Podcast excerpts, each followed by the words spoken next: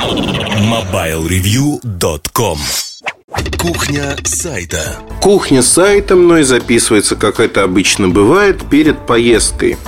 Я еду в Заполярье. На несколько дней мы отправляемся с компанией «Мегафон» открывать очередной салон. Но, честно признаюсь, наверное, этот проект больше интересен людям, которые даже не салон открывают в Заполярье. В Салихард, хотя интересно, мне кажется, в Салихарде будет интересно. Я никогда там не был. А, с точки зрения познавательной эта поездка будет удивительной. Я надеюсь, что это будет так. Тем более, что от Москвы лететь, в общем-то, недалеко, всего лишь около трех часов. Хотя, казалось бы, да, вот так думаешь, Заполярье, где-то это далеко. Но это не так. Там уже холодно. А поговорить я хотел, наверное, о том событии, которое случилось у меня на днях. Случилось это событие непроизвольно, вне зависимости от там, моих желаний или нежеланий. У меня вышло примерно часовое общение с одним человеком. Я не буду называть город, в котором он живет.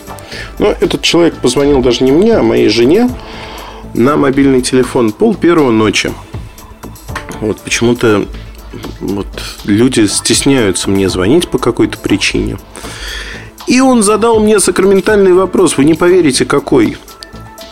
Он сказал, а это вы, Ильдар? Я сказал, да, это я, Ильдар. Что вам нужно? И он тут выдает фразу, знаете, так вот срезал сразу хуком слева, вот буквально не дал там очнуться. Он спрашивает, а вы правда работали в гей-клубе администратором? Я отвечать на эту фразу тогда не стал. Ну, вот вам могу ответить, нет, не работал.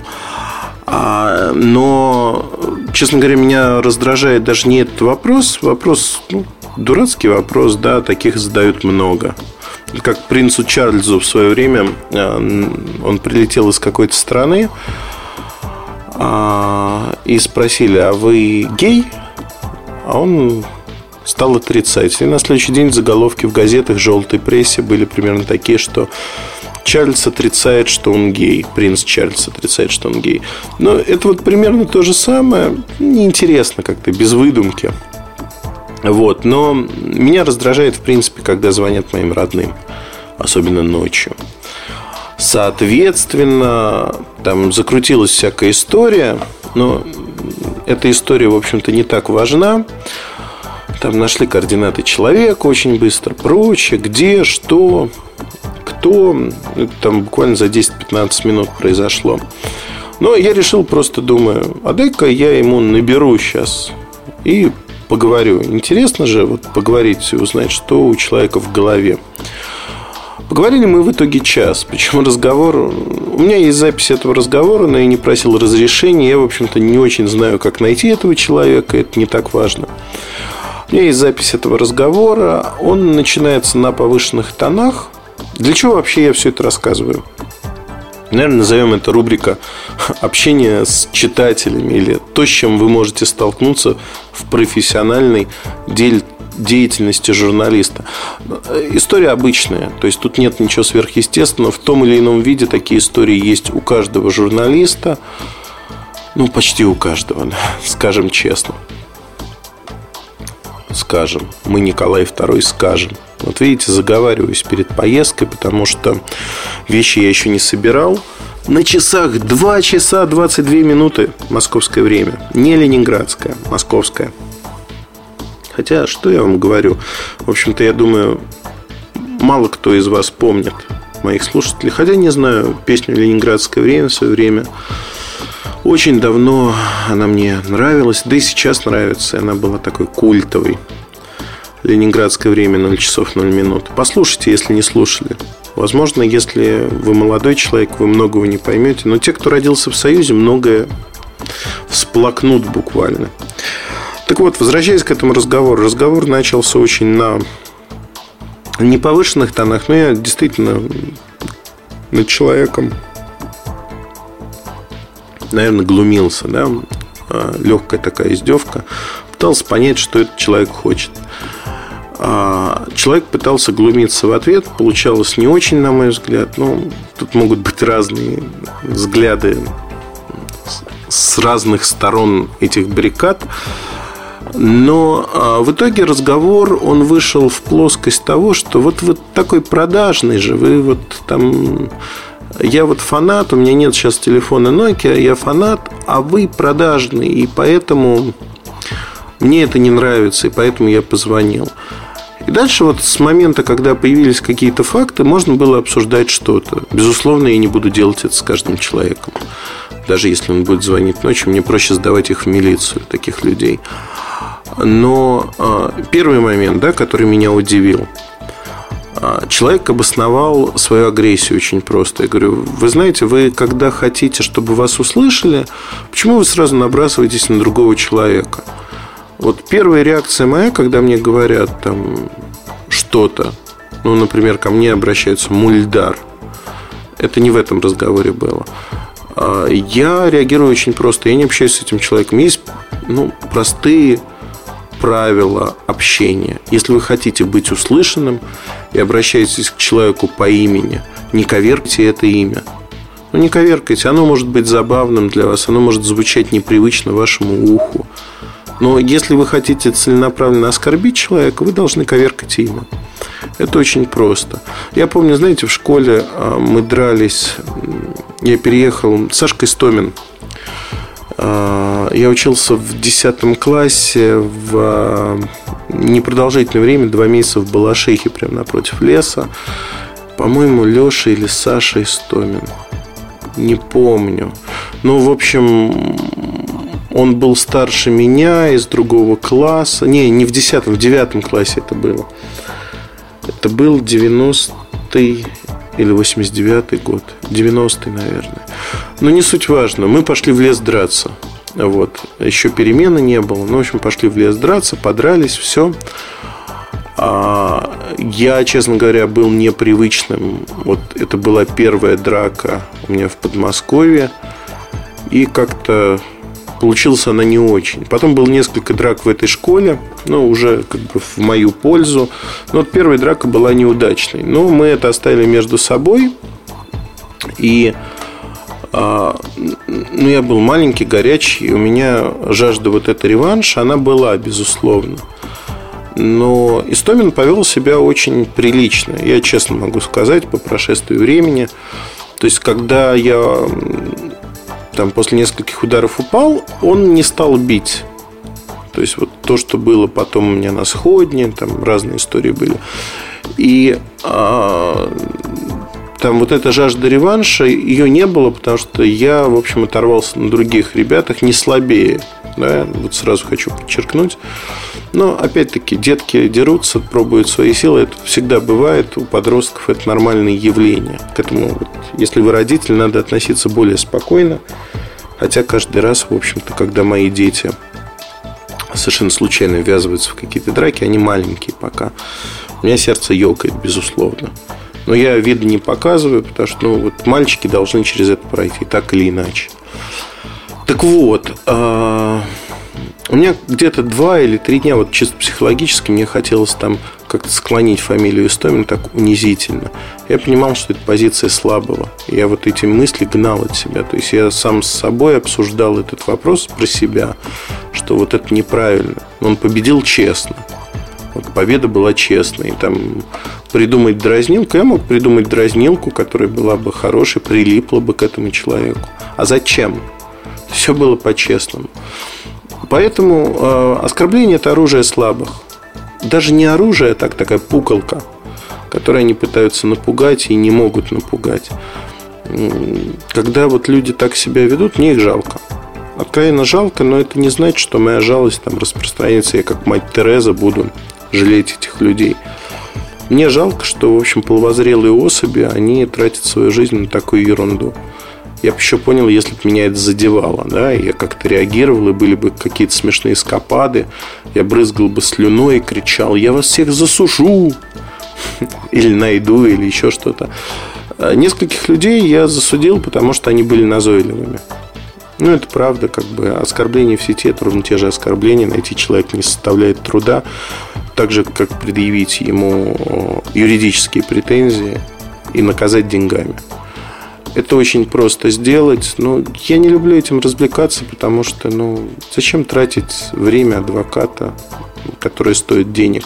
То есть в моральном плане мне это не приносит никакого удовлетворения. Ну да, просто периодически надо наказывать особо взорвавшихся людей. Но не более того.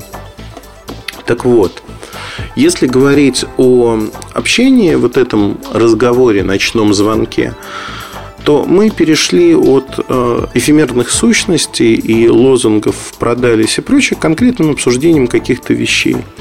И выяснилось очень много интереснейших, вот смею вас уверить, интереснейших подробностей про там, меня, про какие-то вещи. И человек оказался в принципе адекватным. Вот интересно, да? А, когда беседуешь с человеком, и я его не пытался ни в чем убедить. Я просто рассказывал, говорю, вот давайте вместе посмотрим на ситуацию. Как вы считаете? А, вот такой-то телефон, он не очень хорошо работает, он плохой. Что я должен сделать, по-вашему? Я должен написать про него хорошо и закрыть глаза на эти проблемы. Либо я должен лишиться а, рекламного бюджета 50 тысяч евро и написать про этот телефон плохо. Ситуация абсолютно невыдуманная, ситуация абсолютно реальная. Ситуация была с а, компанией, за которой этот человек так возбудился. Но он как бы тут же взвился и говорит, ну вот, что вот вам, вот что вот так прям предлагались деньги. Я говорю, ну как, деньги вообще вот представление у людей о том, как предлагаются деньги изданию или журналисту, они какие-то такие смешные. Да, есть мальчики-припевочки, которые бегают по би-брендам, по брендам второго эшелона и говорят, я работаю на крупнейшем ресурсе Рунета, мы пишем про холодильники, пылесосы и еще что-то. Дайте мне денег 10 э, тысяч рублей, я тогда напишу про вашу говяную железку. Ну, вот есть такие мальчики, да, вот делают они так. А мы так не делаем. Почему? Потому что ну, самое важное, что есть в этой жизни у журналиста, это независимость. Независимость суждений, независимость в своих поступках. Возможность послать в любой момент, невзирая на лица любого человека или компанию. Вот когда у вас есть вот такая внутренняя свобода, там вы можете жалеть, вам может быть неприятно что-то. Да, это все может быть. Но когда у вас есть такая внутренняя свобода, вы действительно свободны и способны делать многие вещи адекватно. А когда все увязывается, знаете, ну вот, ну, Sony Ericsson, да, там проект по Xperia а, называется. Мы вам дадим проект, но Муртазин должен изменить свое мнение. Муртазин свое мнение не меняет. А зачем нам тогда проект? Но проект вам приведет покупателей, позволит вам высказаться на нашем ресурсе о том, что вы думаете. Нет, это нам не интересно, мы хотим купить мнение. Мнение не продается. До свидания. Ну и с тех пор мы, в общем-то, с ними и не работаем совсем. Почему? Да потому что, в общем-то, они нам не особо нужны. Люди, которые считают, что реклама или деньги двигают э, прогресс, они ущербны ущербная в массе своей. Я за свою жизнь уже несколько раз доказал, и, в принципе, не обязан никому ничего доказывать, но доказал, что мои мнения, они подкрепляются действительностью. Была компания Siemens, нет компании Siemens. Еще существует компания Sony Ericsson, но очень бодренько идет ровно в том же направлении.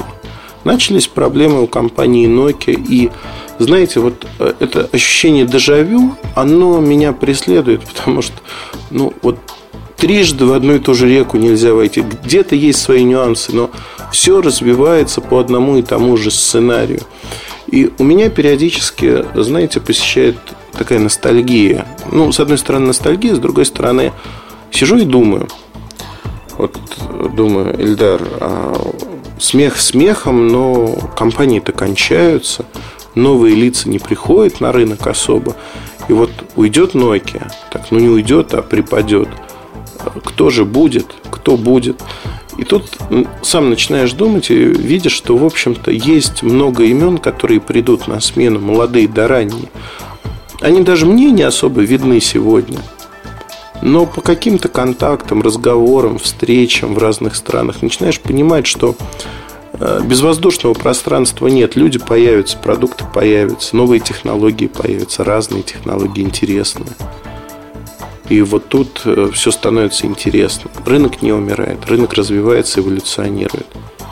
И даже если бы он умирал, даже если бы оставалось несколько компаний, менять свою точку зрения в угоду там, этим умирающим компаниям смысла нет никакого. Или там в угоду каким-то людям. В первую очередь, это мое жизненное кредо. В первую очередь человек должен уважать себя. Когда человек уважает себя, появляется уважение к окружающим и к тому, что они делают, к их труду. Я очень уважаю чужой труд. И никогда не могу позволить себе про коллегу-журналиста сказать, ой, я читал тут твою статейку. Не могу. Я читал статью, обзор, заметку. Но статейку унижительно-пренебрежительно нет, не могу сказать. Потому что я рассчитываю, что, наверное, мой труд тоже будут уважать. И когда появляются люди, это снова возвращаемся к ночному разговору, а, которые говорят, а, вот ты продажный или там вы продажный.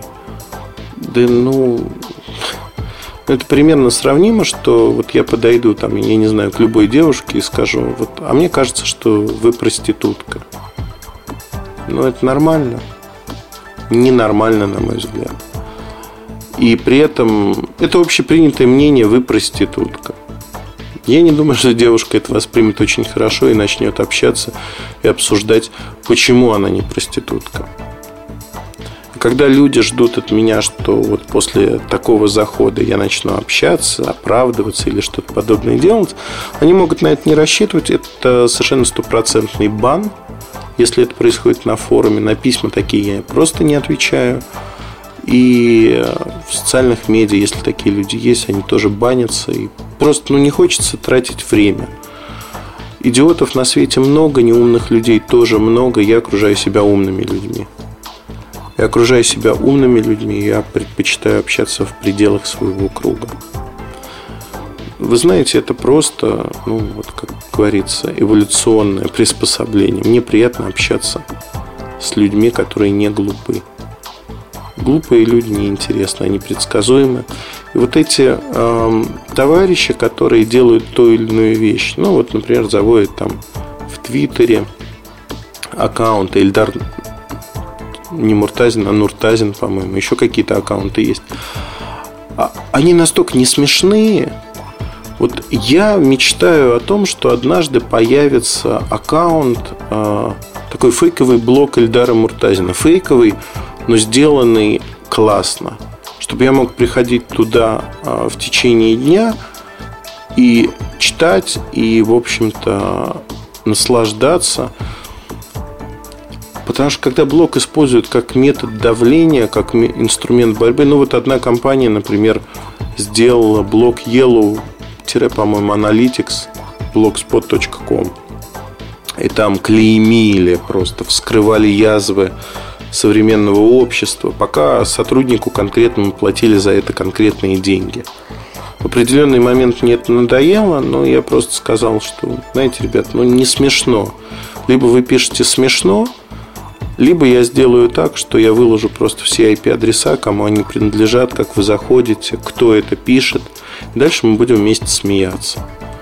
Вот, они почему-то прекратили писать, и, ну, я не знаю.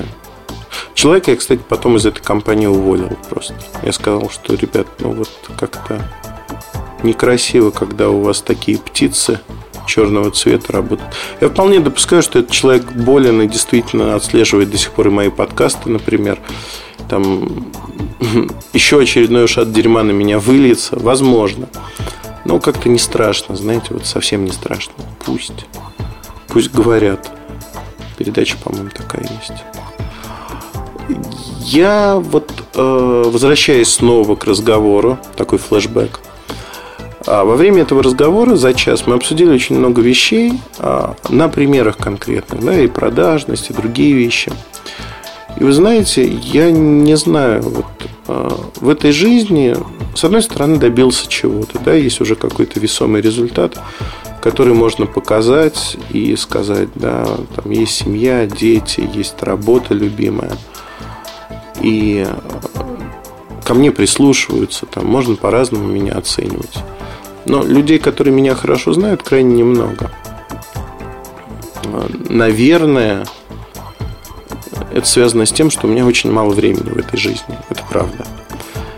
И э, одиночества при этом нет, но есть недостаток времени на общение со всеми, кого я люблю, уважаю, знаю. Очень много еще впереди надо сделать всего. Вот времени не хватает. Действительно, в сутках у меня не 24 часа, а около 35, но этого времени не хватает. Я вот сейчас задумался только что, что, рассказывая про себя, ну, невольно или вольно, ну, странно, когда рассказываешь про себя, говоришь «я», да.